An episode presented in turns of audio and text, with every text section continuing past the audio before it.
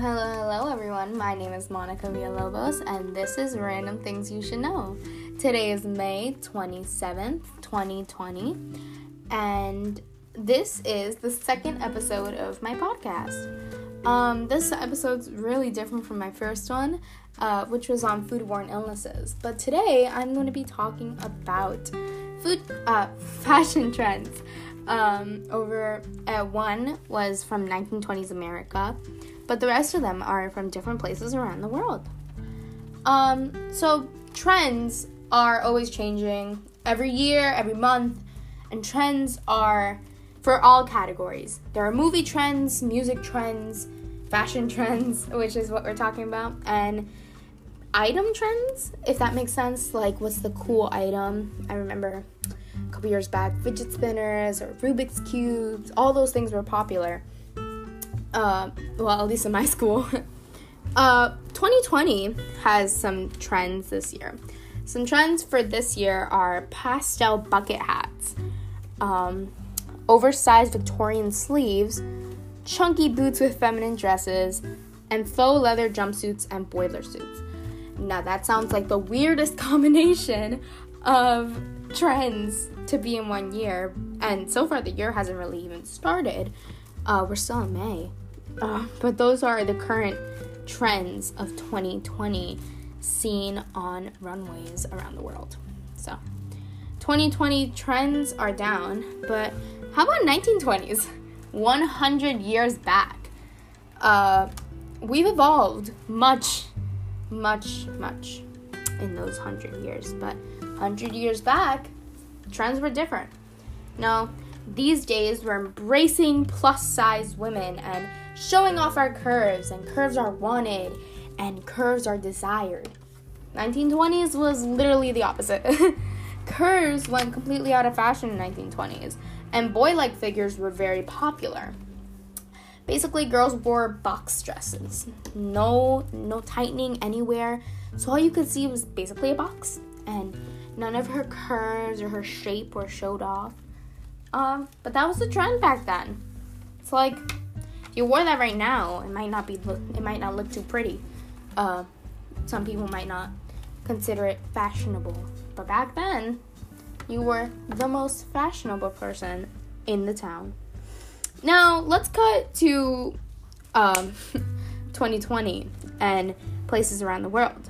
So in southern Kenya, in the Maasai tribe, uh, a beauty trend is stretched earlobes. Now, that sounds quite strange, and it takes a little bit of an explaining. So, stretched earlobes, they basically kind of, the earlobes are stretched down by some kind of weight or something, and they're pulled down, and it leaves a hole there. Nothing is cut in like half, so nothing's hanging, but it's stretched out. For, in my opinion, I would never do that. But to them, it's a symbol of beauty. And yeah, that's what they think.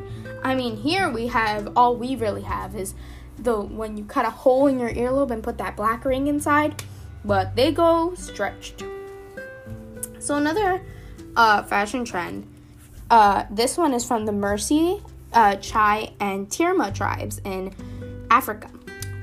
And lip plates are symbol beauty. Now, lip plates sound quite weird, and I was really confused uh, when I first heard the term. I first saw the images. I guess it's just a t- like a tinier plate. Like it's not a full size dinner plate, but it's like a tiny plate that you put in your lips, and it makes them take that shape. And that's beautiful. That's the fashion trend over there. That's what's beautiful to them, and that's great. But to us, it sounds like a strange idea, which is what I personally thought when I heard about it. Uh, let's move on to the Mauritania uh, uh, play, uh, country. Oh my god. Uh, I mean, tribe. Oh my god, sorry. Uh, where girls are sent to fat camps. Now, that sounds a bit concerning, but basically, the girls are sent there when they're very young and they eat 10,000 calories a day uh, to gain weight. In this culture, weight is a symbol of wealth. And, you know, here it's a bit different, but over there, it just symbolizes that you have enough money to eat so much that you become overweight. Now, I personally think the idea of fat camps are quite strange and not very healthy, but they see it as a fashion trend, and mothers send their daughters to these camps at when they're small and still young children. Uh, but this way, they can get a husband and get married. In Iran, finally, surgical bandages show the show wealth. Now, at first that sounds kind of strange, but it's because to them, when you have surgical bandages, such as the ones you would have when you have plastic surgery done, um, that it's a sign of wealth.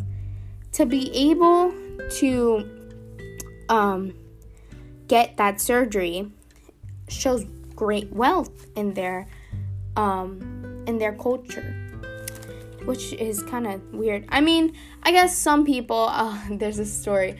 My cousin. Uh, well, they weren't really for wealth, but she did wear her cast sometimes just because to look. I don't know for attention or something. That's what she said. But that's really different. Uh, that's really different from why they do it, which is just show wealth in their family and wealth that they have. So, I mean, there are many other fashion trends. Um, there are these things that I have heard about.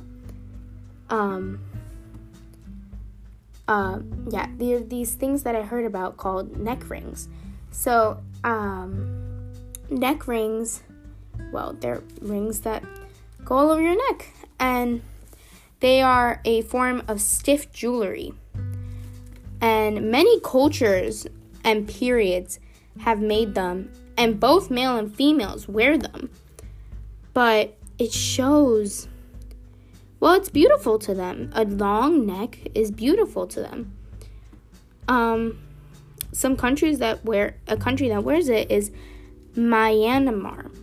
Um, can't really say that well, but that's fine uh, they wear those neck rings as a sign of beauty. Again, that sounds quite weird to us because uh, it, it is a strange concept, but to them, it's their version of beauty trends.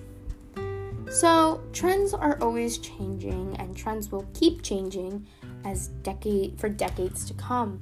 Each year, we'll see something new pop up or some new things come back. Because as we see a lot, especially now, old things like 70s and 80s fashion is coming back into style. Um,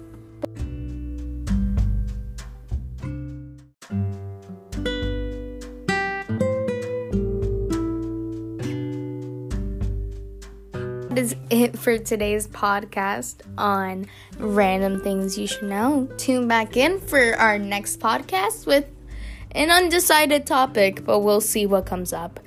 My name is Monica Villalobos, and I'll see you next time.